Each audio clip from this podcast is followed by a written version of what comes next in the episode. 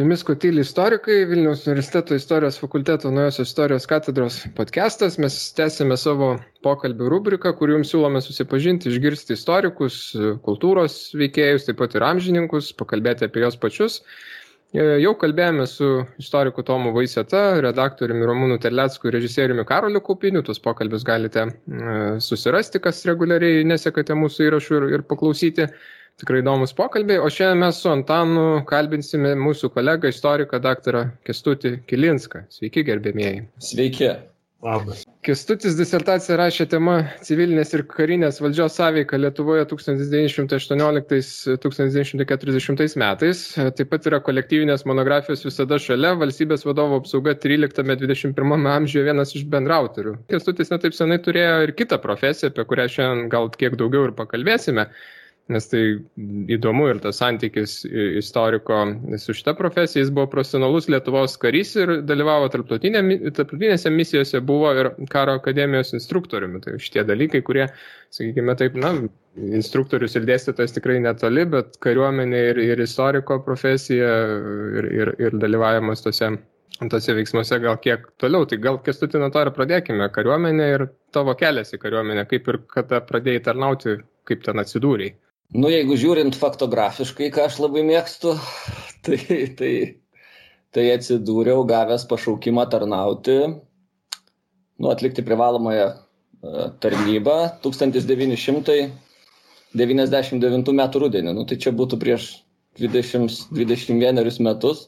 Nu ir ten kažkiek tai užsibuvau, tai gerą dešimtį metų po to. Tai va toks tas mano kelias. Tai grinai nuo šauktinio tada turbūt kas rūkla ten bazinis kursas ir po to. Ne, aš tarnybą atlikau Jėgerių batalione ir ten po to dirbau Kaune, kur tiesą sakant ir gyvenau. Čia toks keistas paradoksas gana. Nu, nors gal ne paradoksas, labiau tendencija vis dėlto. Kauna aš labiau įsivaizduoju ne kaip miestą tarpukario sostinę, bet kaip miestą karo stovyklą.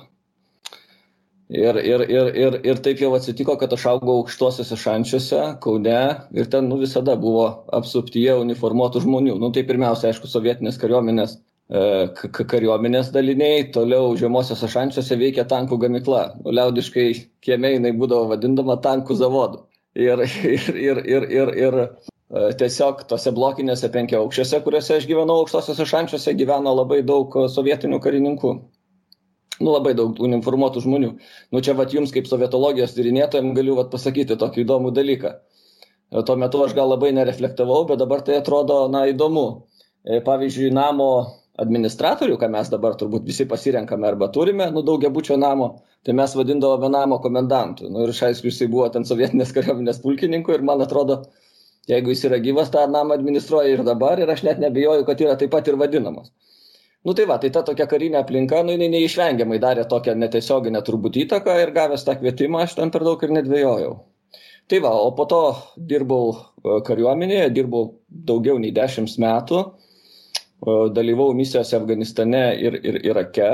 Jeigu taip mėgintume skaičiuoti kiek laiko iš viso prabuvau misijose tai būtų apie du metai. A, tai va na ir jau prieš baigdamas turbūt savo o darbą kariuomenėje dar porą metų padirbau karo akademijoj na ir po to atsidaviau rimtom studijom. Tai toks tas mano ir ir ir tokia ta mano ir tarnyba.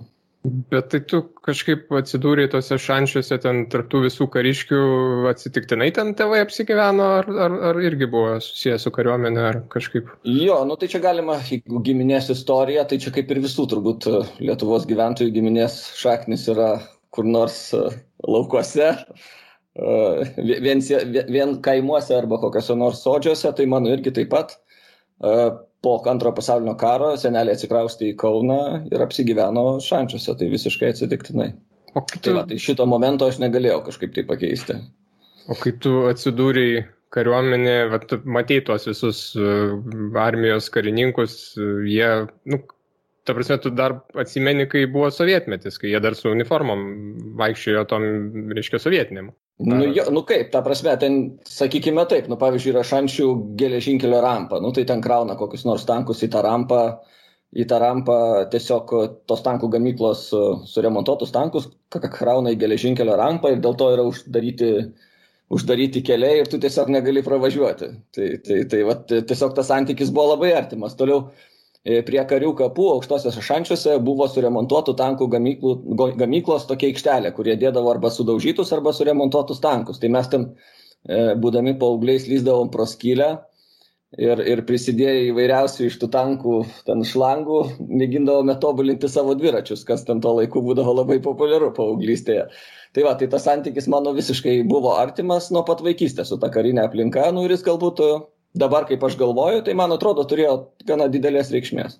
O kaip, su kokia, nu, jau tu sakei, kad čia tau nebuvo kažkaip labai dramatiškai tą kariuomenę ateiti gavus tą šaukimą ir panašiai, bet šiaip kok, su kokia emocija, kaip ten viskas atrodė, tai prasme, pirmos dienos atėjusi kariuomenė. Ar tu jautei, kad vat, vyksta desovietizacija, kaip ir visur bandyta tuo metu, vat, 90, nu, po 90-ųjų kažkaip atsikratyti to sovietinio šleifo, bet nu, mentaliteto taip greitai nepakeisi žmonių. Mes iki šiol labai dažnai jau kai kurios jau pradeda užknisti, kai save apsibrėžiam kaip posovietinė visuomenė, bet kaip tuo metu tau atrodė? Tuo metu aš labai stipriai nereflektavau, bet turbūt taip jeigu sąžiningai kalbant, bet jeigu dabar žiūrint jau labiau turbūt į tą savo praeitį iš tokio tyrinėtojo, e, iš tyrinėtojo perspektyvos, tai tas yra akivaizdu kad vis dėlto tos e, inercijos nu man atrodo sovietinės buvo labai labai aiškios juk tuo metu e, kareivinės kaune panemunėje yra statytos caro metu. Tai ten visada buvo kariuomenė kur aš tarnavau. Toliau e, turbūt kada karo tarnybos metu turėjome tiktai dar sovietinius ginklus tai kalašnikovo automatą ten granatsvaidžius važinėjome sovietiniais btrais tai tas yra visiškai natūraliai ta tokia aplinka yra vienareikšmiškai jinai buvo veikiama sovietinės inercijos. Aišku kad čia yra tokie mentaliniai dalykai jie labai lengvai yra neišgyvendinami tam kad jie būtų pakeisti tam reikia tokių ilgalaikių priežasčių poveikio. Ir tarkime man atrodo tas procesas ryškiau pradėjo keistis lietuvai stojant į nato. Ir man irgi kažkuria prasme va tuo metu teko tarnauti tai vat aš labai aiškiai pamačiau skirtingas kariuomenes vakarų valstybių kariuomenes susipažinau su jų kariavimo tradicija ir tiktai tada gal labiau pradėjau reflektuoti.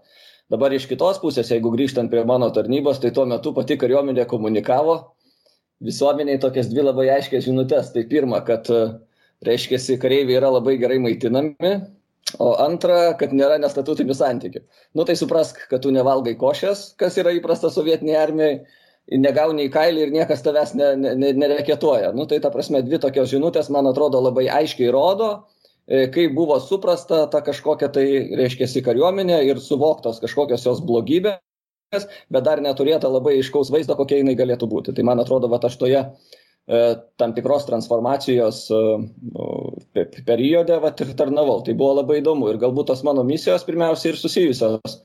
Vat lietuva du tūkstančiai ketvirtaisiais metais tapo nato nare. Aš aišku misijose dalyvavau dar prieš lietuvai tampant nare. Ir tuomet afganistane pirmą kartą pamačiau jav kariuomenę. Ir kaip tuo metu dar irgi negalėjau reflektuoti tai yra kariuomenė kuri tuo metu kariavo tokį transformacinį karą. E, transformacinį tai reiškia po transformacijos karo reikaluose kuris buvo grįstas visiškai informacinių technologijų sąlygojama pažanga ir šiandien dienai ir tuo metu tai buvo pirmaujanti kariuomenė. Na ir man tai buvo tam tikras atspirties taškas nuo kurio aš sakykime pradėjau galbūt labiau reflektuoti kokia yra ta mūsų kariuomenė tai viena. Ir kartu aišku pradėjau domėtis ir istorija ir ir ir ir ir ir ir ir skaityti kad turėti platesnį kontekstą. Tai va toks to tokia mano patirtis.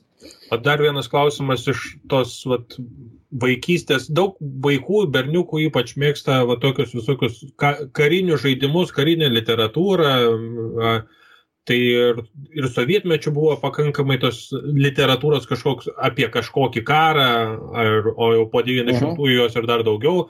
Ar pavyzdžiui, ar skaitydavai, nežinau, remarkus kažkokius, kažkokius ten atsiminimus, ar pats karas tau, nu, dar iki tarnybos kariuomenėje, ar tai buvo kažkoks tave masinantis uh, reiškinys? Kad aš jų kažkaip tai būčiau analizavęs, tai aš negalėčiau pasakyti. Kad e, ten paskaitydavau buvau kažkiek tai gal ir iš šaulių ten skautų veiklą įsitraukęs bet kad aš jo labai domėčiausi kažkokia karo intelektualine tradicija atsiminimais apie karą tai to nebuvo. Aš tokiu karu pirmą kartą susidomėjau jau kaip jisai vyksta tai turbūt pirmą kartą būdamas afganistane ir ir ir ir mane patraukė pirmiausia didžiulė tokia informacijos stoka. Va tada aš ją suvokiau kad man trūksta informacijos aš nesuprantu kas ir kodėl vyksta. Nu ir po to pradėjau skaityti pačias įvairiausias e, knygas.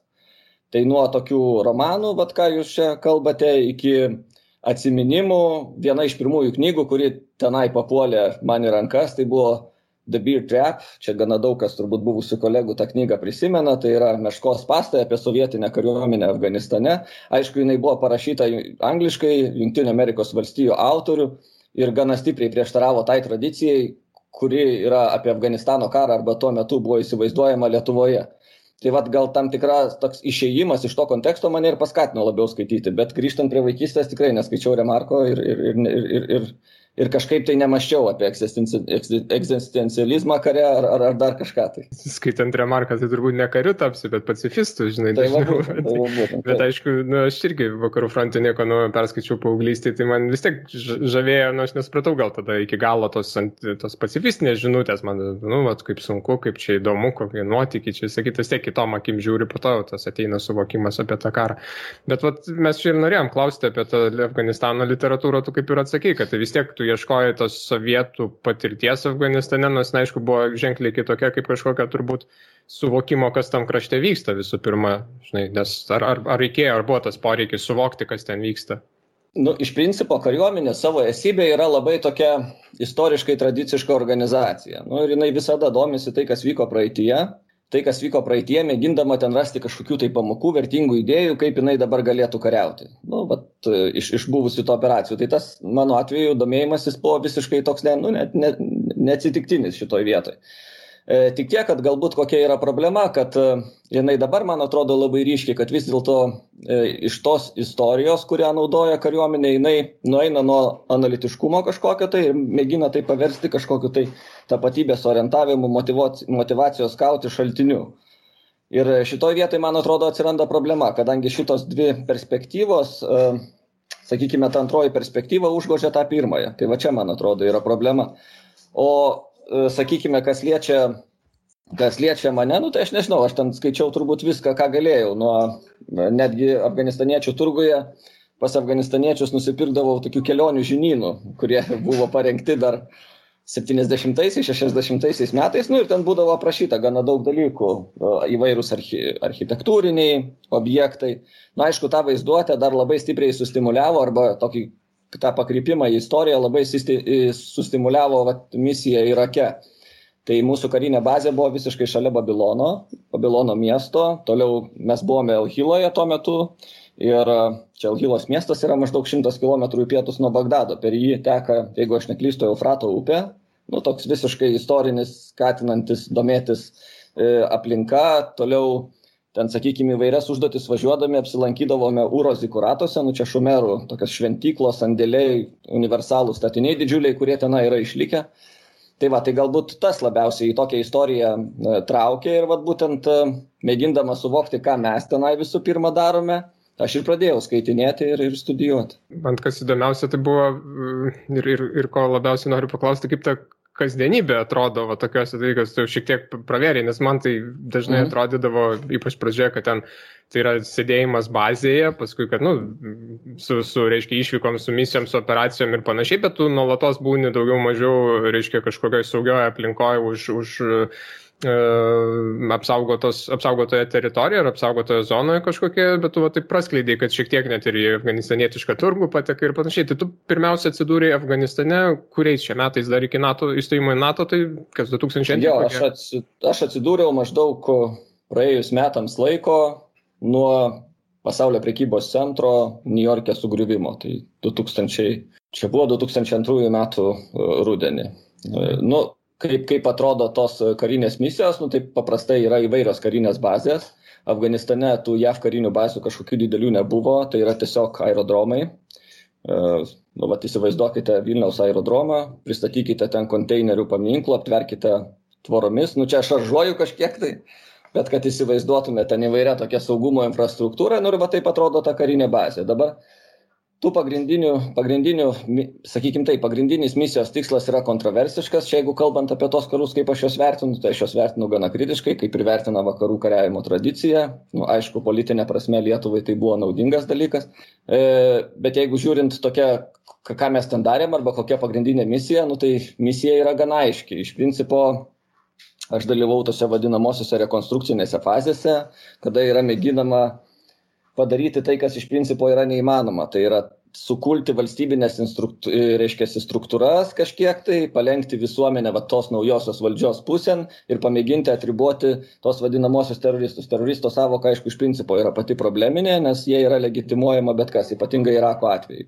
E, nu tai va, tai va tas va toks ir yra dalykas, kad tu iš esmės gyveni bazėse ir važiuodamas už bazės ribų atlikinė įvairiausias užduotis. Ir kartu, aišku, eini į sąlytį su vietiniais gyventojais, turi vertėjus ir su jais e, bendrauji. Tai šią prasme tas santykis su visuomenė yra labai toksai nuglaudus.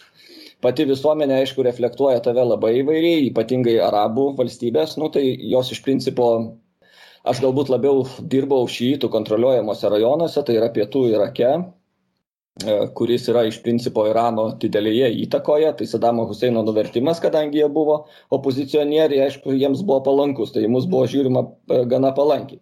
Bet su labiau intelektualiai pajėgiais žmonėmis, e, kurie geriau suvokė, kas įvyko, buvo galima aiškiai matyti, kad iš principo nuvertus Sadamo Huseino režimą, bet kokios valstybinės struktūros išnyko, šalis iš esmės ėmė nu, tam tikrą prasme nunirti į chaosą. Nu ir to dabar yra pasiekmes didžiulės socialinės, ekonominės. Man atrodo, čia pirmoji yra vidurio rytų problema. Čia... Tai va, tai tas va, gyvenimas taip ir atrodo. O šiaip karinės bazės yra gana saugios, tu ten gali sportuoti, ten yra bibliotekos, tas irgi man gana stipriai padėjo. Tai va.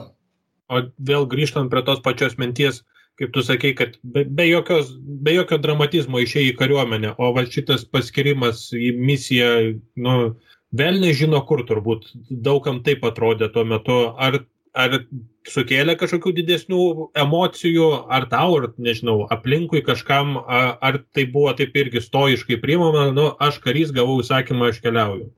Ne, tai va tai kaip tu dabar pasakėjai, tai iš esmės čia yra karo, kario tapatybė to tokia, kokia ir nusiekiama išugdyti ir aš tuo metu labai normaliai priėmiau. Kitas dalykas, visada yra įdomu, nu, kada tu kažką treniruojasi daryti, nu, visada norisi pačiupinėti kažkokią tai realybę. Nu, aišku, aš visada galvoju, kad skirtingais gyvenimo periodais turbūt žmogus turi skirtingą motivaciją. Tai man tuo metu buvo kažkiek ir įdomu galbūt pamatyti tos kraštus, kurių nebuvau e, matęs, na ir, ir galbūt tas, tas visiškai normaliai tą priėmiau važiavimą. Man tai šiaip apie tos kraštus kalbant, aš esu kalbėjęs su keletą irgi karių, kurie yra buvę misijose, tai man keli tokie pasakojimai, tiksliau vienas pasakojimas labai įstrigęs yra apie Aš dabar galiu maišyti šiek tiek, tai ne, ne mhm. tiek svarbu, bet pats pasakojimas, man atrodo, buvo apie Goro provinciją, ten, kur Lietuvos kariai tą, tą e, atkūrimo misiją turėjo.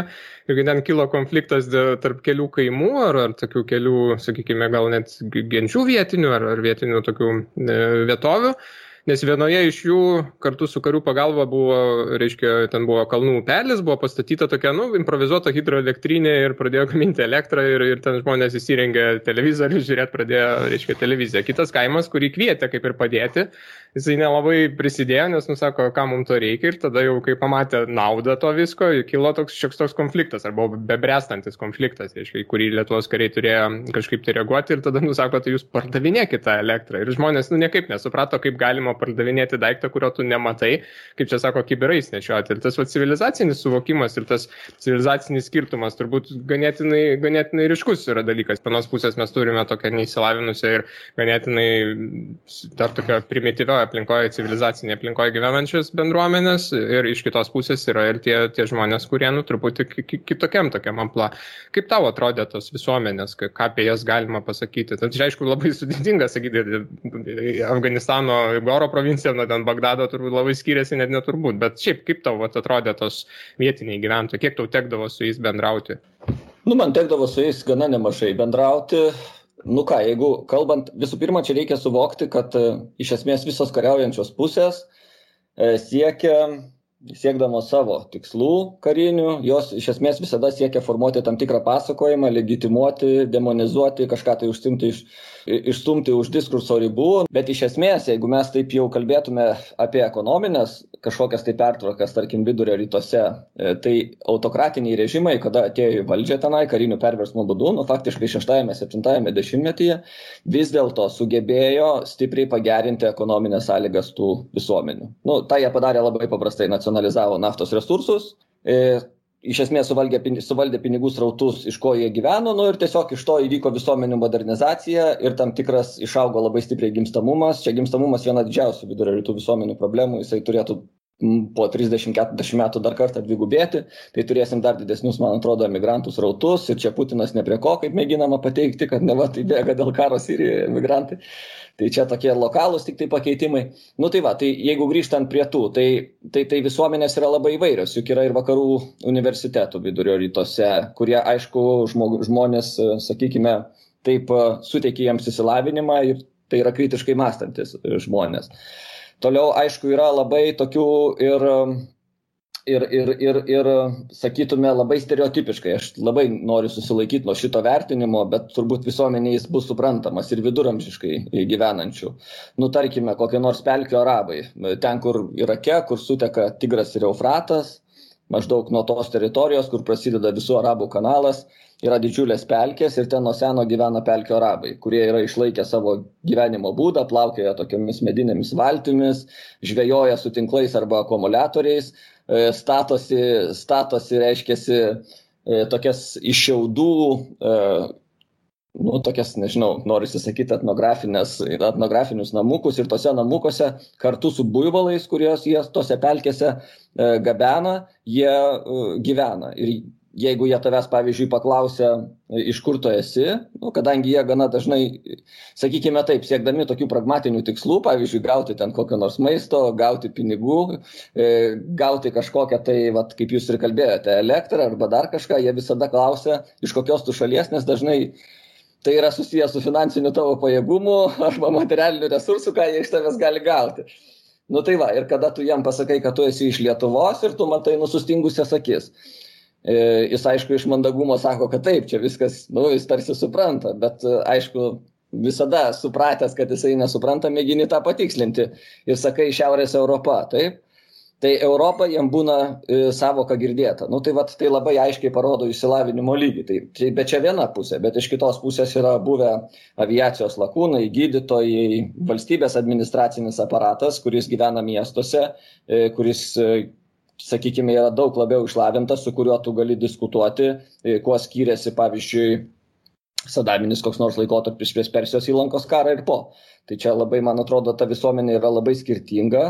Kaip ir turbūt tendencijas, aišku, čia galima tokias bendras pamatyti, kad miesto elitai gal labiau išlavinti, o, o, o, o, o kaimo gyventojai yra mažiau paliesti civilizacijos, bet, bet man atrodo, vat, tas čia vis dėlto iki turbūt ypatingai va tas iki pirmo Persijos įlankos karo Irake laikotarpis jis ekonomiškai buvo labai naudingas. Po pirmo Persijos įlankos karo, tiek dėl sankcijų, tiek dėl to, kad buvo subombarduota ir elektros infrastruktūra Irake ir taip toliau, tai tas pragyvenimo lygis stipriai, stipriai tenai nukrito. Ir iki šiol yra tarp kitko problema. Ir man atrodo, jeigu čia taip mėginant žiūrėti į priekį, tai ir bus problema jau vien dėl to, kad dėl vandens stokos. Na ir mes žinome, čia dėl, dėl, dėl reiškia, klimato kaitos, tai man atrodo, kels ten gana didelius iššūkius. Bet tai tu sakai, kad iki uh, pirmo Persijos įlankos karo, tai ta operacija uh, Audra dikumoje, Desert Storm, kad jie buvo kaip ir geriau gyveno, bet jiegi ten kariavo su Iranu, ko ne dešimtmetį. Tai...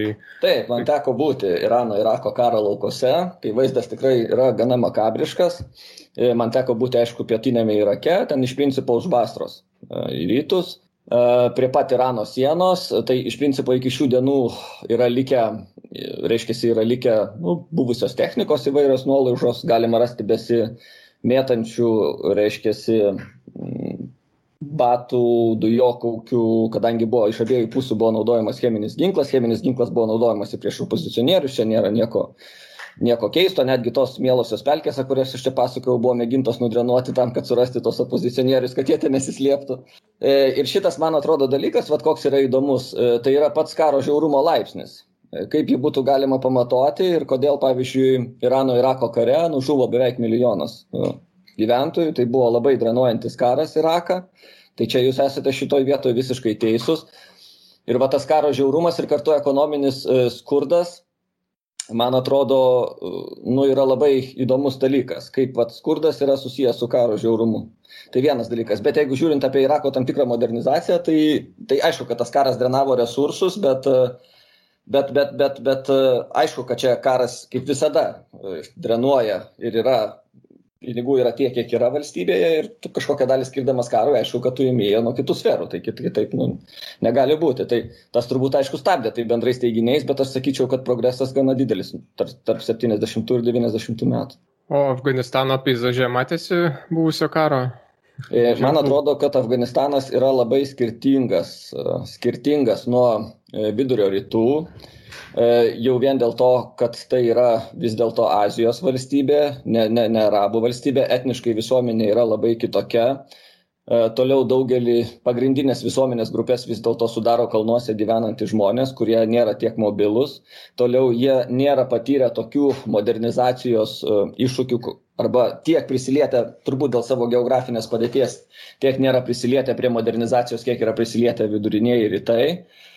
O taip, aišku, ir, ir, ir, sakykime, ginkluoti žmonės, tarkim, Afganistano visuomenėje, jeigu tai nėra e, Kalbulo miestas, o tai yra, sakykime, kažkokie tai kaimai aplinkiniai, tai gana daug yra ginkluotų, e, vyksta lygiai to, tiesiog yra kovojama tarp genčių kartu ir, ir, ir, ir ta ginklo tradicija, jinai yra labai, man atrodo, ten svarbi, bet čia ir yra, man atrodo, didelė problema. Kai kurie ten tų žmonių nešioja šimto metų, tai reiškia, šimto metų senumo šautuvus, sugeba puikiai iš jų šaudyti.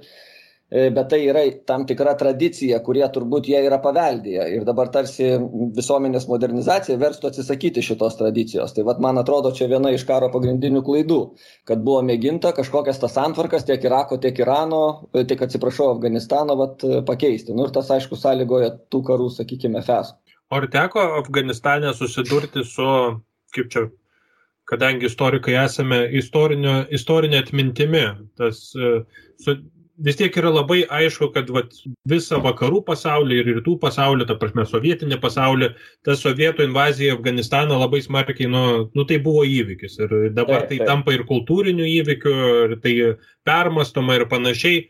Ar pačiam teko Afganistane refleksijos kažkokios, ar kad vietiniai kažkaip, nežinau, tai įvardijo kaip tesinį kažkokį, kažkokį atgarsį tos vat, e, sovietų invazijos į Afganistaną, ar kažkokių vat, tokių refleksijų teko patirti, ar, ar tai yra užmarštis?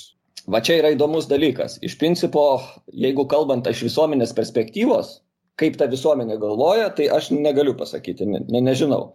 Bet e, mes šitą labai buvome įvertinę e, dalyką ir to labai bijojame. Nu, čia tiesiog elementariai, kada atvykau į misiją Afganistane, turėjau Kalašnikovo automatą. Tai jau vietiniui gali kelti blogas asociacijas iš principo.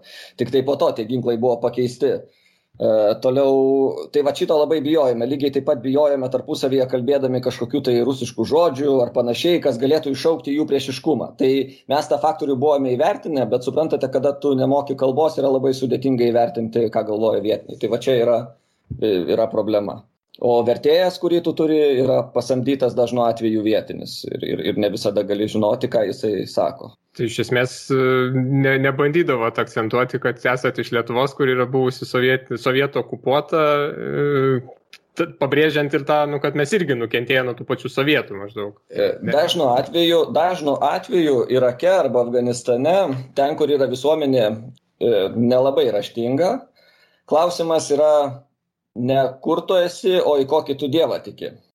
Reiškia, yra religinė identifikacija savęs.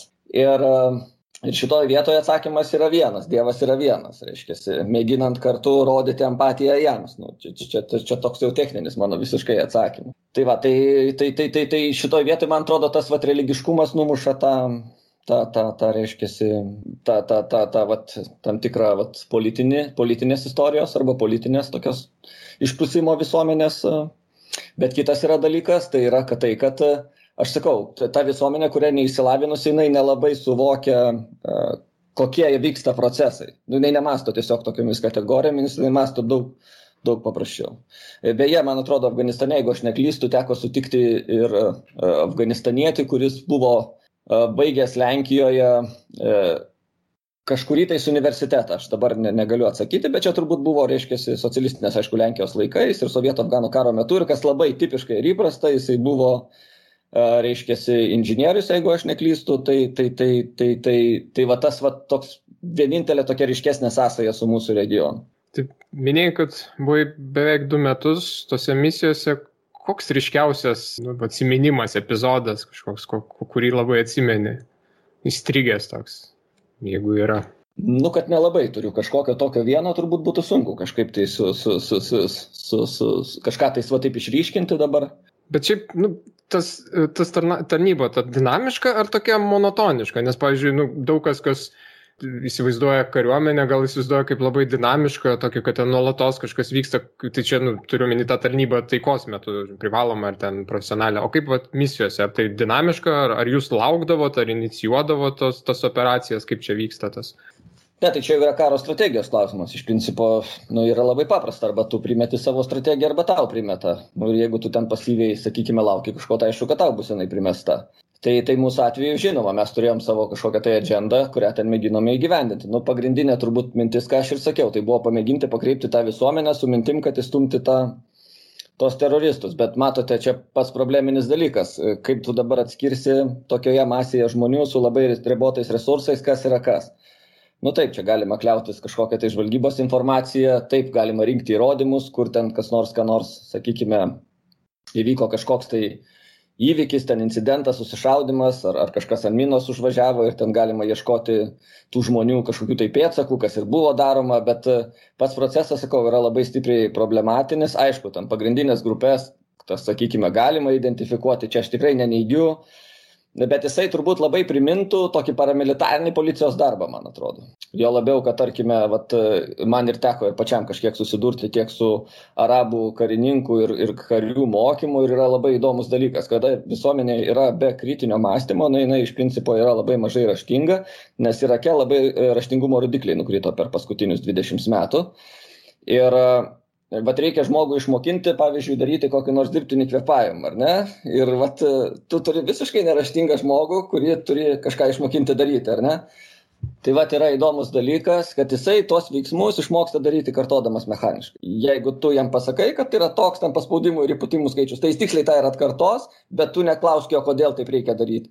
Ir aišku, jisai pasikeitus kažkokiam tai aplinkybėm, jisai tik mechaniškai mokės va, taikyti tos dalykus iš, iš vienos pusės tai ne, nebloga savybė tiem žmonėm, kurie tam tikram darbui, žinai, kur reikia labai to mechaniško, bet iš tikrųjų, kur, kur aplinkybės sparčiai gali keisti, tai čia visiškai blogai, nes tas mechaniškumas čia, pribu, aš dabar pats skaitau e, tokio airių istoriko, Patri, gal net ne istorikas, gal žurnalistas, nežinau, Patriko Kyfo knygą Say Nothing apie e, Šiaurės Airijos konfliktą mhm. e, 80-ame dešimtmetyje. Ir ten irgi va, ta problema iškyla Britams, kurie ten atėjo, kurie, aišku, į kurios buvo žiūrima, e, airių, Šiaurės Airijos katalikai žiūrėjo kaip, nu, sakykime, iš pradžių lyg ir neutraliai žiūrėjo, po to pamatė, kad jie yra tų, tų sakykime, unionistų pusėje.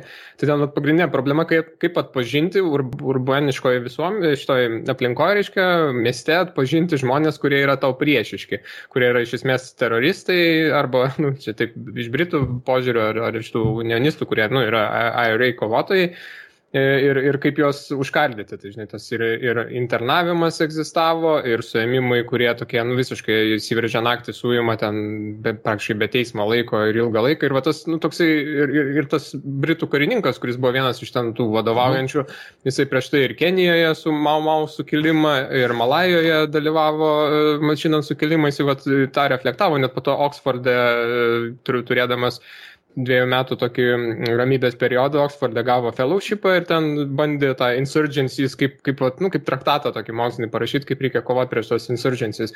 Ir, ir po to tą pritaikė, nors ir gindamasis, kad čia ne vien jo idėjas, nu, po to jau kai ten jį užpuolė ir Britų spauda ir panašiai, tai, tai bandė, bandė tą pritaikyti šiek tiek ir Šiaurės Airijoje. Bet čia problema va, ta yra ir aš įsivaizduoju, kad jeigu jinai egzistavo nu, pakankamai tokia vis tiek norm, nu, tokio civilizuotojų terpiai kaip Šiaurės Airijoje, net vis tiek, aišku, ten labai irgi žiaurus karas buvo, žiaurus konfliktas, bet tada Afganistane arba Irake ir ypač turbūt Afganistane iš viso labai sunku yra. Ar, ar nebuvo tas toksai, nu, aš lenkiu klausimai tokie psichologinė būsena kario va tokiam konflikte kai tu eini ir tu nežinai, iš kur į tave šaut gali. Yra tas toksai dalykas, kaip, kaip su to veikti, kovoti ir kaip su to susidaroti. Man atrodo, čia labai turi būti stiprus psichologiškai žmogus, mentališkai su to susidaroti. Ar, ar aš perdėdu čia? Nu, neperdėdė. Jeigu mes imtume traktatus apie karą, tai kol kas jie yra nepaneigti, kad ir informacinių technologijų tarsi pažanga mėgina juos persvarstyti.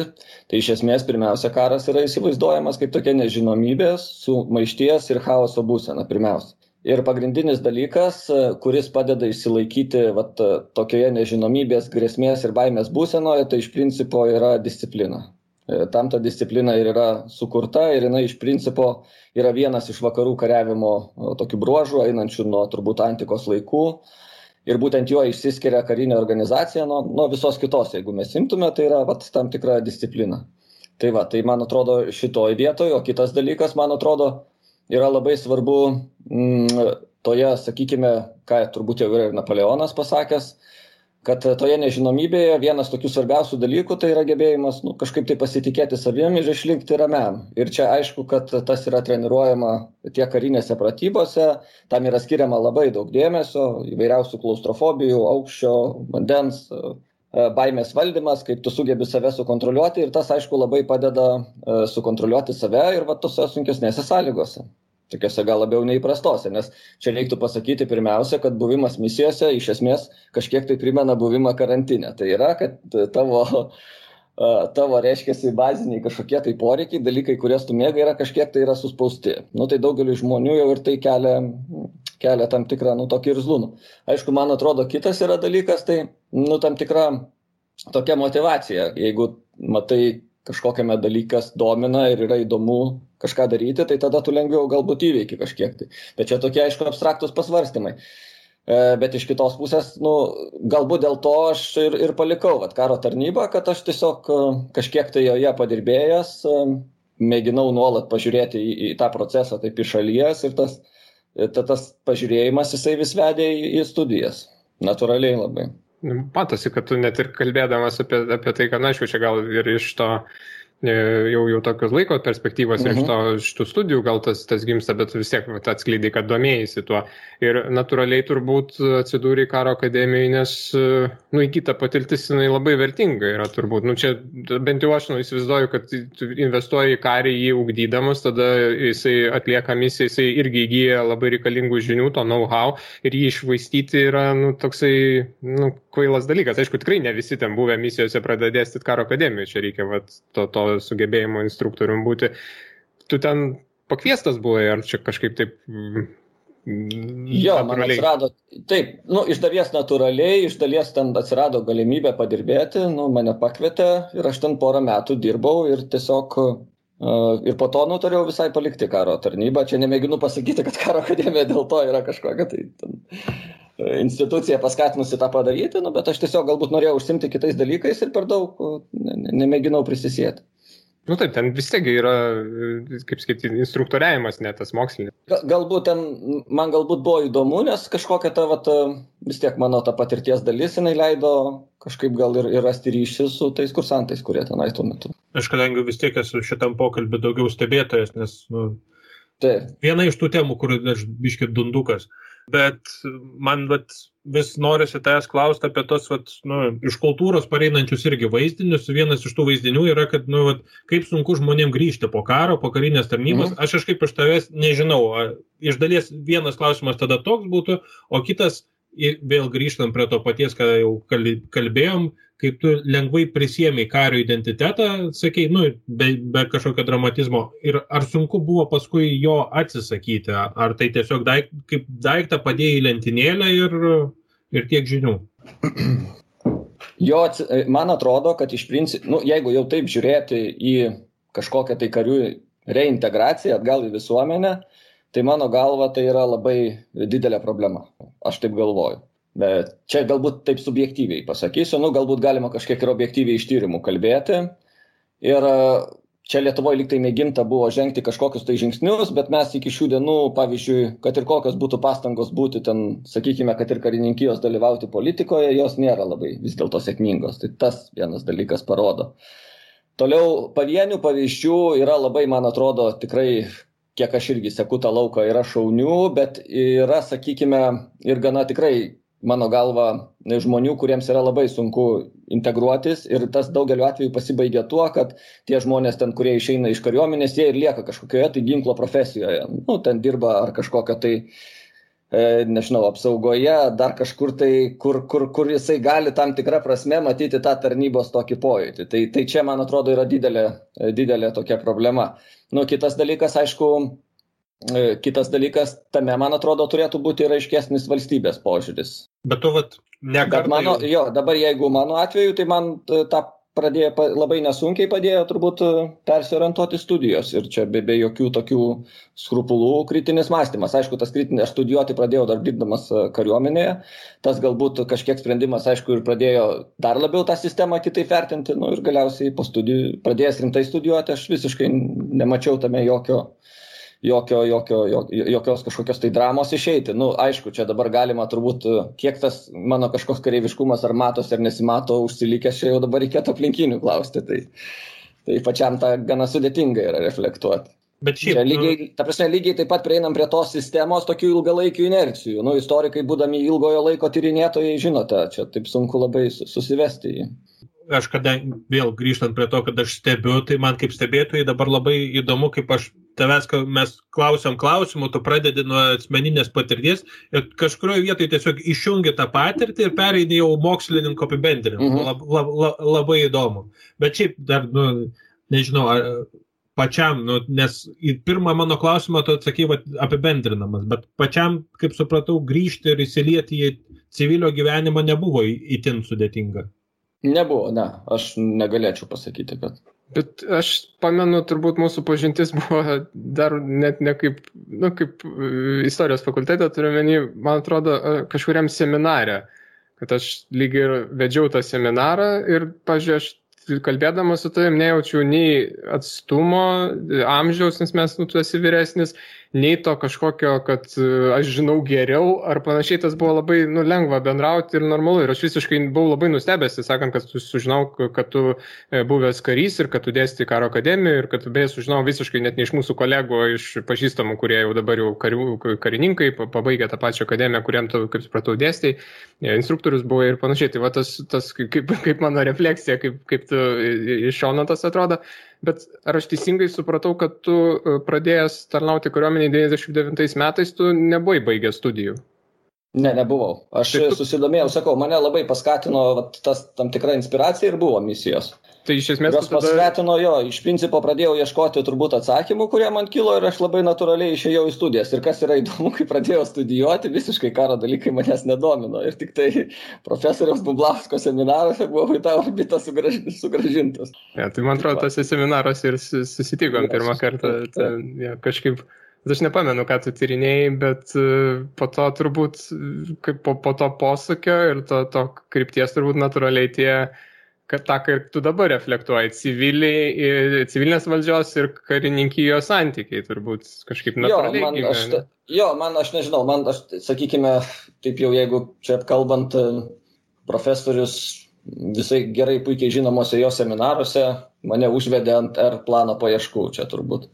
Bet man tie visi dalykai kaip kietieji, tie tokie dalykai kaip planai, strategija, kažkokios kariavimo koncepcijos nėra tiek įdomus dalykas kiek labiau kariuomenės ir visuomenės, arba visuomenė, arba kariuomenės kaip tokios visuomenės, socialinės grupės e, tyrimai. Tai čia, man atrodo, toks yra įdomiausias dalykas. Ir čia kažkiek tai vat, tas noras galbūt pažiūrėti į tą, sakykime, kariuomenę iš šono, iš visuomenės perspektyvos yra yra man daug įdomesnis. Dar toksai iš tavo biografijos e, razinkelė yra karo rekonstruktorių klubas Grenadierius, kurio tu, kaip supratome, vienas iš iniciatorių esi. Ir čia turbūt aš tada, kai pirmą kartą pamačiau Grenadieriaus pasirodymą, tai man buvo labai įspūdinga. Dabar jau tai turbūt, ne tai, kad tai dabar neįspūdinga, bet tai dabar jau pakankamai įprastas dalykas, žinai, kaip matyti kiekvieną sausio pirmą ferverkus, tai turbūt jau, žinai, nieko nenustebins. Tai, tai čia panašiai, nu, tu matai, šaudo, bėga, sakyta, bet mhm. uh, už to šaudimo bėgavimo slypi ir tokie, nu, detalės, kurias aš iš mūsų irgi kolegos istoriko Dariaus Juodžio žinau, kuris ten irgi tos, tame klube berots uh, su tavim kartu buvo, kad yra detalumas tam, kas daroma, tai prasme, kaip rekonstruojama uniforma, kad yra medžiagas, kadangi jis man pasakojo, kad Lietuvos kariuomenė tarpu karių iš belgiško audinio siūdavosi uniformas, tai jie ten iš Belgijos bandė ieškoti, ar, ar lygiai ir atsisiuntė tą mm. audinį autentišką, iš jo siūvosi tada uniformą. Tai yra tas detalėms e, e, yra labai dėmesys skiriamas ir kaip tavo galva tai galėtų būti kažkoks bendradarbiavimas, ar gal yra net bendradarbiavimas tarp tokių klubų ir istorikų, kurie, nu, pavyzdžiui, sakykime, rekonstruoti tas pačias uniformas, jų medžiagiškumą, jų ten e, kaip, kaip kur buvo siūnamos, nu, kas irgi yra tam tikros istorinio tyrimo ir problematikos dalis, jeigu, jeigu sakykime, ypač partizaninėme kare. Yra čia kažkokia terpė bendradarbiavimo. Čia klausimas yra apie tai, ar yra kažkoks pažin, pažinimo nauda iš to, ar ne? Na, nauda, jo, ir, ir apskritai, ko, tai, kodėl aišku, kilo ta idėja apie grenadierių ir kokia nauda tai, iš to? Tai aš pirmiausia noriu pataisyti, kad aš ne, nebuvau to klubo iniciatorius, aš tik tai kažkiek tai teko, mano geras draugas yra to klubo iniciatorius ir man tiesiog teko ten kurį tais laiką jam patalkininkauti. E, tai taip, iš principo nauda yra, bet nauda yra tokiu galbūt labiau, na, unimo, yra toksai mokslas, karo istorijos pagalbinis mokslas, uniformologija, kuri tyria vat karinės uniformas. Nu tai vat galbūt iš tos perspektyvos tai padeda kažkiek tai vat geriau suvokti ar ten kario kasdienybę, ar patį, sakykime, technologijos raidos kažkokį tai procesą. Tai šitoj vietoje tai yra. Ir man atrodo, arba tyrimais tas yra įrodyta, kad ypatingai senesnių laikų, juk tarkime Lietuvoje, tai aišku, čia mes turime galbūt tą 20-ojo amžiaus tokį, gal labiau net dar paprasčiau reiktų sakyti, partizanų partizanų rekonstrukcija ryškesnė, bet juk yra klubai, kurie tyrinėja ir viduramžių kovas, sakykime, Graikijoje ir antikinius dalykus ir Romoje. Tai man atrodo šitoj vietoje vat, e, tam tikros mūšio rekonstrukcijos, tai kas yra daroma, jeigu daroma e, rimtai, tai man atrodo gali pasitarnauti tokiai mikroistorijai. Man dar kas įdomiau buvo, tai čia vat, mes kalbam apie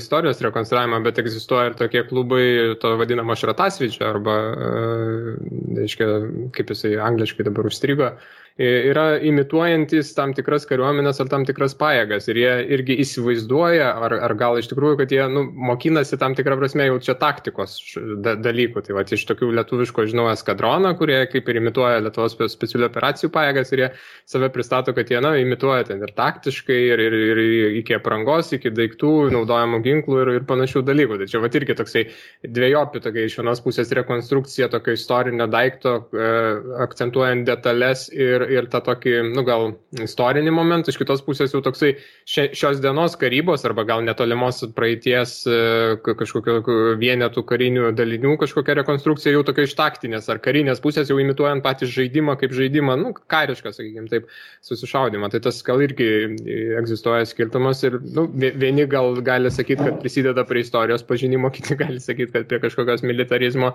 tradicijos ar tokio skatinamo militarizmo, jeigu nuo jauno amžiaus įtraukinėtų žmonės, tas galbūt irgi paskatintų juos tarnauti vėliau kariuomenį ir, ir, ir, ir sekti kario keliu. Nu, čia taip tiesiog toksai pasvarstymas, kad... Man atrodo, kad militarizmo tradicija Lietuvos visuomeniai nėra reflektuojama. Iš esmės, man atrodo, dominuoja tokios karo romantikos vaizdinys. Čia toliau, tas, man atrodo, labai aiškiai skleidžiasi tiek per Čia tikrai nemėginant nuneikti kažkokius tai ypatingai gerus darbus, bet tarkime, tiek per Lietuvo šaulių sąjungą, tiek per įvairias tokias vat organizacijas, ką vat ir čia dabar įvardinai, kurie mėgina e, kažkokiu tai būdu kariauti.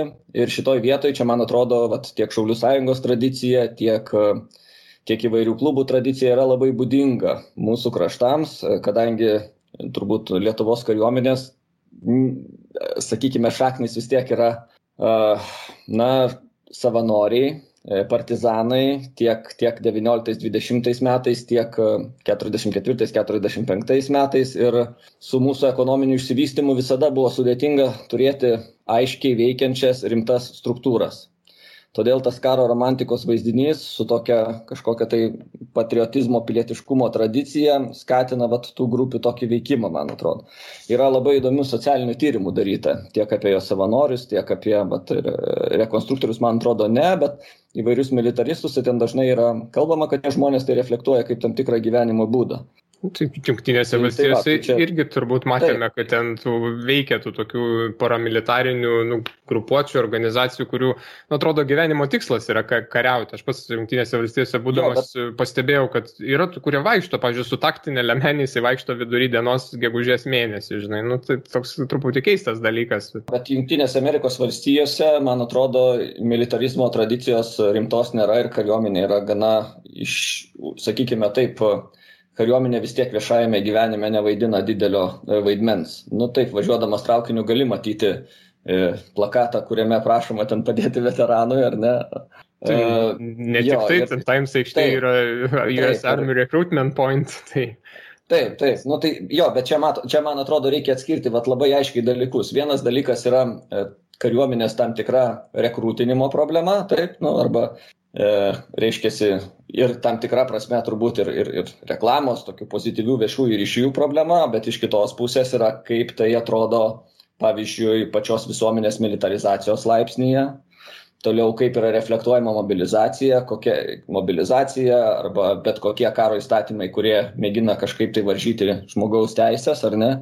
Man atrodo kad lietuvoje tam tikras toksai e, ta savivoka kad gyvename rusijos pasienyje stipriai stipriai reiškiasi blokuoja šitų idėjų platesnį tokį vystymąsi man atrodo daugelis visuomenės vis tiek taip subjektyviai vertinant svyra į tą pusę kad vardan karo aukosim viską. Nu bet E, tarkime, Haraldas Lasvelas, Lasvelas Junktinių Amerikos valstijų politologas, jau tarp, reiškia tarpukaryje, žiūrėdamas į Vokietiją ir Sovietų sąjungą, pastebėjo ir Japoniją, žinoma, pastebėjo, kad a, formuojasi toksai, sakykime, reiškinys, kurį jis įvardino garnizono valstybė tai vat pirmiausia aš iš šitos turbūt išeidamas tradicijos ir norėčiau žinoti ir šitą sampina su mūsų tam tikra sovietine patirtimi kuria kartais man atrodo yra per daug viskas mėginama aiškinti gimdo labai įdomų reiškinį ta prasme tokią stiprų tokią samplaiką jo taip Mhm. taip taip tokia Kad- didelė kad samplaika viskas, ką darome, tai ruošiamės karui ir viskas, visas mūsų tikslas yra ruoštis gynybai. Ta, Taip, tą turime. taip, taip, taip, o jeigu mes pažiūrėtume taip, o jeigu mes, aš ir sakau, Lietuvai reikia labai gerai funkcionuojančių reguliarių sistemų. Jeigu mes, pavyzdžiui, pažiūrėtume kokius nors debatus, kurie vyksta gynybos klausimais Junktinėse Amerikos valstijose arba Didžiojoje Britanijoje, tai pirmiausia, juose yra kalbama, kaip toms kariuomenėms išlaikyti strateginį pranašumą ir tas, aišku, atsiriamia pirmiausiai į mokslinius tyrimus. Reiškia, kurie galėtų garantuoti technologinį pranašumą prieš oponentą. Todėl Lietuvoje, ką yra pastebėjęs Davidas Šleikys, man atrodo, va, to tokio karo ekstencializmo yra, yra, yra, yra tokio gana daug ir, ir, ir, ir jis, man atrodo, nu, taip, iš šono matosi gana aiškiai. Čia aš jokių būdų nemėginu e, sukritikuoti ar nuneikti kažkokių žmonių, kurie tą daro.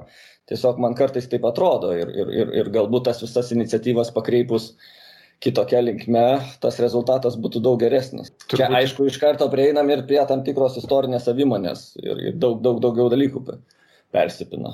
Tarpu karių juk irgi buvo nemažas pasirengimas krašto tokiam pilietiniam gynimui, bet tai prie, prie, nieko neprivedė. Irgi čia tą pamoką turbūt reikia išmokti, kad, kad neužtenka ruošti, reikia kažkaip, nu, kad kaip tu sakai, gal turėti stiprias, e, stiprų tokį, stiprias sistemas, kaip, kaip jos suveiktų, jeigu nėra iš valdžios valios priešintis ar panašiai. Nu, kaž, kaž, kažkoks toksai turėtų būti mechanizmas. Aš pažiūrėjau, neįsivaizduoju, kas būtų, jeigu vėl atsitiktų toks, toksai, tokia situacija kaip 40 birželį ir valdžia nusprendžia nesipriešinti. Ir dabar natūraliai kiltų tas pasipriešinimas, kažkaip, nu, aš linkęs manyti, kad taip.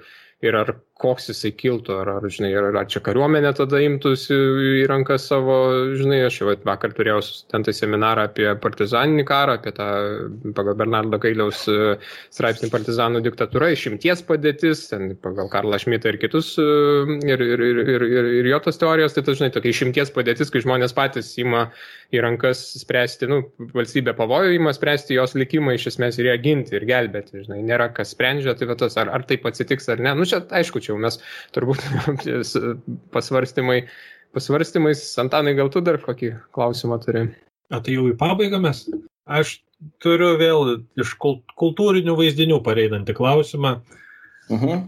Dabar, lab, nu, uždėrėjo po vat, šitų vat, 2001 ir nu, po visų karinių operacijų ir kultūrinės reprezentacijos pakankamai daug, vakaruose ypač, aišku, Amerikoje kuriami filmai apie vat, ta- tas karus Afgan Afganistane ir, ir, ir panašiai. Klausimas toks, ar tu žiūri tokius daiktus ir ar tavęs neerzina? Nes, nu, ten viskas yra, nesvarbu kokį filmą apie paimsi, visur yra nu, antiek šabloniška istorija paimta. Yra koks nors e, vyrukas, palieka namuose mergaitę, jam liūdna ir sunku, jis išskrenda, jis bijo, jam baisu, nu, bet paskui kažkaip arba geruoju, arba bloguoju, bet jam baigėsi. Ar tavo tai labai specifinis santykis yra, nes tu, tu tą matei iš esmės ir aš nežinau, ar, ar tu jauti, kad tie filmai kažkiek atliepia tavo patirtį, ar jie gali prabilti apie tave, ar, tu juos tiesiog ignoruoji. Aš nesu labai didelis jų fanas ir nesu jų tiek daug matęs. E, jeigu žvelgiant iš tokio istoriko perspektyvos nuolat, nuolat bežiūrint, tai galima aišku matyti, kad kiekvieną istoriką kažkiek tai istoriniai filmai, istoriniai filmai kažkiek tai galbūt erzina, nes jisai tikisi kažkokios tai galbūt tikros. Aš, aš labiau ne, aš... ne, ne kaip istoriko mm. norėčiau klausti. Ne, manęs neerzina. Nes aš suprantu, kad čia yra dažnu atveju industrija, dar vienu atveju interpretacija ir, ir nematau tame jokios problemos. Aš ne, kažkaip tai nemėginu galvoti, kad čia kad kaž, kažkoks manie yra vidinis balsas, kuris turi būti išgirstas ir ten įprasmintas ar parodytas. Tai ta, tąją prasme. Ar, ar kad jisai egzistuoja. Tai, tai va, tai, tai šitoje vietoje aš tame nematau jokios problemos. Galbūt, va, tai bet tas galbūt dalykas vis dėlto, reiškia, prie ko prisideda, tai jisai prisideda prie to bendrai, kaip visuomenė suvokia karo reiškinį. Ir dažnu atveju vat, jis ir yra suvokiamas kaip tam tikras vat, toks romantinis reiškinys, bet jokių būdų ne kaip visuomenės socialinė, ekonominė ar politinė problema. Aš pabaigai tada papasakosiu, Ma, Marius papasakojo, kaip su tavim susipažino ir kaip, kaip nesijautė tos tavo karinės patirties bendraujant. Man atrodo, aš su tavim susipažinau kai tu man kokiam antram kursė vedai paskaitą, man atrodo, geopolitikos kursą mhm. apie Krymo karą, man atrodo, XIX amžiaus. Nesu tikras, ar, ar tą, bet... Tokios paskaitos negalėjau skaityti. Gal ne Krymo karą, bet kažkaip, nu... Ne, ne, negalėjau, bet, nu, nesvarbu. Nes, nesvarbu, žodžiu. Bet atėjai ir kadangi geopolitikos kursas buvo, tau vat reikėjo, nu, vat, sugalvojai pateikti pavyzdį. Ir tuo metu kaip tik Maidanas vyko, ir jau tiksliau po mhm. Maidano, ir karas buvo prasidėjęs, ir buvo Lietuvos žiniasklaidai, nu, visur žiniasklaidai trimituojama, kad tuo metu vyko didžiuliai mūšiai dėl Debalcevės. Tai atėjo didžgerbiamas doktorantas, pirmą kartą mano matomas, įjungė Google žemėlapį, Debalciją suvedė ir pradėjo pirštų rodyti. Matot, čia kelias eina, čia va upė, čia va kelias, čia va, jeigu čia atkirti, tai čia taip, čia taip, tai va dėl to čia dabar ir vyksta mūšiai. Tai va, tai geopolitika, pakalbėkime. Tai aš tada pagalvojau, nu šitas turi būti kažkur, kažkur jis turi būti tardavę. Tai va. Tai iš manęs tiek. Gerai, tai mes, kestuti, tai ne, ne naujokas mūsų podcastuose, tai žinai, kad mes prašom rekomendacijos. Aš tai vėl, aišku, neįspėjau ir, ir neperspėjau, bet gal sugalvosiu kažkokią rekomendaciją mūsų klausytojams, žiūrovams. Antanas dairosi knygų, kurias galėtų parekomenduoti. Gerai, aš tada pradėsiu, jūs galite pagalvoti, aš turiu kelias rekomendacijas. Pirma, tai e, paties kestučio e, straipsnis, kurį aš pirmą kartą su juo susipažinau kaip su istorikų rašančių ir tyriančių, tai buvo apie bananų balių. Tai yra, žinoma, partizanų operacija 47 metais, kai... Blynų balių. Blynų balis, aš jau bananų balį. Tai bananų balis yra 88 metų po Laisvės lygos mitingo įvykęs procesas, čia jums e, jūsų žinioms, o blynų balis tai buvo na, operacija, kurios metu buvo nužudyta nemažai sovietinio partinio aktyvo, tai partizanų tokia inicijuota gudri operacija ir Kestutis ją labai fainai rekonstravo ir, ir parašė straipsnį naujam žydinį ir kiek žinau, 15 min buvo perspausdinta, tai nesunkiai surasite paguglinę blynų balių. O kita rekomendacija, vad pašnekėjom apie kiną, tai e, rekomenduočiau irgi filmą, kurį man pačiam rekomendavo karys, va tas mano minėtas pažįstamas irgi iš, iš misijų, tai yra Restrepo 2010 metų dokumentika, kuri ir kurioje rodoma e, karių e, atsidūrusių Afganistane vienam iš slėnių ir, ir pakankamai, aš dabar nepamenu, kuris ten slėnis buvo, bet e, nu, tikrai sunkias, sunkioje situacijoje atsidūrusioje karių ir, ir filmas pavadintas jų žuvusio draugo pa, pa, pagal pavardę Restrepo ir, ir ten daugiausiai yra jų pačių filmuota medžiaga ir va, tas parodomas toksai, nu, naujos technologijos ateina, kai kariai gausiai viską filmuoja ir, ir gausi ta tokia autentiška medžiaga ir, aišku, nu, karo tiek baisumas, tiek, tiek tokia, nu, kaip sakyti, ir pasiaukojimas ir tas broliškumas irgi atsispindi. Tai galite pažiūrėti 2010 metų filmas Restrepo, iš manęs tokios rekomendacijos, kaip visada įdėsim į YouTube video aprašymą. O jūs, kolegos? Aš tai pasižiūrėjau, iš tiesų, nu, irgi buvau pamiršęs, čia dabar atrodys, kad labai atmestinai viskas bus padaryta, bet iš tiesų pamačiau kampe ant lentynos gulinčią knygą ir kažkaip pagalvojau, kad parekom, pareklamuosiu, nes man atrodo, kad nepelnytai neįvertinta. Labai, man atrodo, kad Lietuvos, lietuviškoje istoriografijoje viena didžiausių spragų yra su biografijomis. Biografijos, nors tai yra tobulas žanras pasakoti istoriją, va, parodyti istorijos grožinę, padaryti kažkokių plytų, kurių vietos tik muziejuje Tai o parašyti kokybišką biografiją yra labai sunku. Tai vat, Mariui neseniai pavyko, aš biškiu senesnę knygą parekomenduosiu. Tai Kestučio Skrupskelio knyga pavadinimu Ignas Skrupskelis asmenybė ir laikmetis. 2014 metais išleista. Ir tai ne tik vykusiai parašyta, kur vat, labai sunku apie yra, kas nors, jeigu mėgintų rašyti biografiją, susidurtų su ta pačia problema, kad nėra ką rašyti apie žmonių vaikystę, nes niekas tų dalykų neužrašo, nebent jis nuo vaikystės kažkokiu būdu dienoraštį rašė ar atsimenimus paliko, nu tai tada truputį gali kažką rašyti. Bet vis tiek tai yra mažoka. Ir tai vad, Skrupskelis bando vaikystę papasakoti savo tėvo vaikystę, nes tai knyga apie jo tėvą kurdamas kontekstą. Jis nelabai pasakoja apie patį, pačią to tėvo vaikystę, nes nelabai tiesiog šeimos folklorų ją pasakoja, bet pasakoja, kaip, kaip ta erdvė atrodė, tas kaimas, kurį augo kaimas daras. Na, šiaip Ignas Krupskelis buvo įdomi asmenybė tarpukario ir gal daugiau nesiplėsiu, bet tikrai įdomiai parašyta, vykusi biografija, galų gale moksliškai parašyta apie savo tėvą. Kestai? Esu visiškai nepasiruošęs, bet galvoju, kad kažkiek tai galbūt pratesiant tai, ką aš čia kalbėjau, tai Junktinėse Amerikos valstijose po antrojo pasaulinio karo buvo apklausinėjami karo veteranai apie jų patirtį. Buvo apklausta apie 100 tūkstančių žmonių Čikagos universitete ir tuo pagrindu buvo išleistos keturios monografijos. Jų autorius yra Samuelis Stauferis ir jos vadinasi The American Soldier. Nu, ten, reiškia, yra keturios skirtingos ir tai tikrai tie, kas nori paskaityti tokių sakykime, sistemizuotų tyrimų, vat būtent apie įvairius adaptacijos, readaptacijos dalykus, apie tai, kaip, yra, kaip jaučiasi kariai mūšio laukia ir panašiai, tai siūlyčiau tą. Nu ir dar vieną norėčiau parekomenduoti knygą, tai yra Josepho Stiglico e, knyga apie The 3 Billion Dollar War, tai yra knyga apie tai, kiek kainavo karas Irake. Tai iš esmės yra karo, sakykime, kainos klausimas ir kadangi e, labai dažnai e, karai Persijos įlankoje yra lydimi e, karų dėl naftos etiketę, tai man atrodo, ta monografija yra e, puikiai tą klausimą panalizuoti profesionaliau. Nu, tokios rekomendacijos įdėsime e, nuorodas arba pavadinimus, e, kas, kas neišgirdot e, į, į YouTube video aprašymą. O šiandien baigėme pokalbį, dėkingi Kestučiui, kad pasidalino savo istoriją, savo patirtimi ir na, man tikrai buvo įdomu išgirsti apie tokius dalykus, apie kuriuos, nu, kaip ir girdime, bet ne iš tokios labai uh, ar artimos kartais perspektyvos ir, ir tokio artimo, e, artimo požiūrio, o su jumis turbūt susiklausysime po kelių savaičių. Mes turim, esame jums pažadėję po du podcastus per mėnesį, nes prasidėjęs naujas semestras ir mus apriboja ir, ir, ir, ir, ir skatina verčia užsiimti kitais, kitais darbais, tai dėl to negalime tiek daug dėmesio skirti, bet tikrai pažadame grįžti.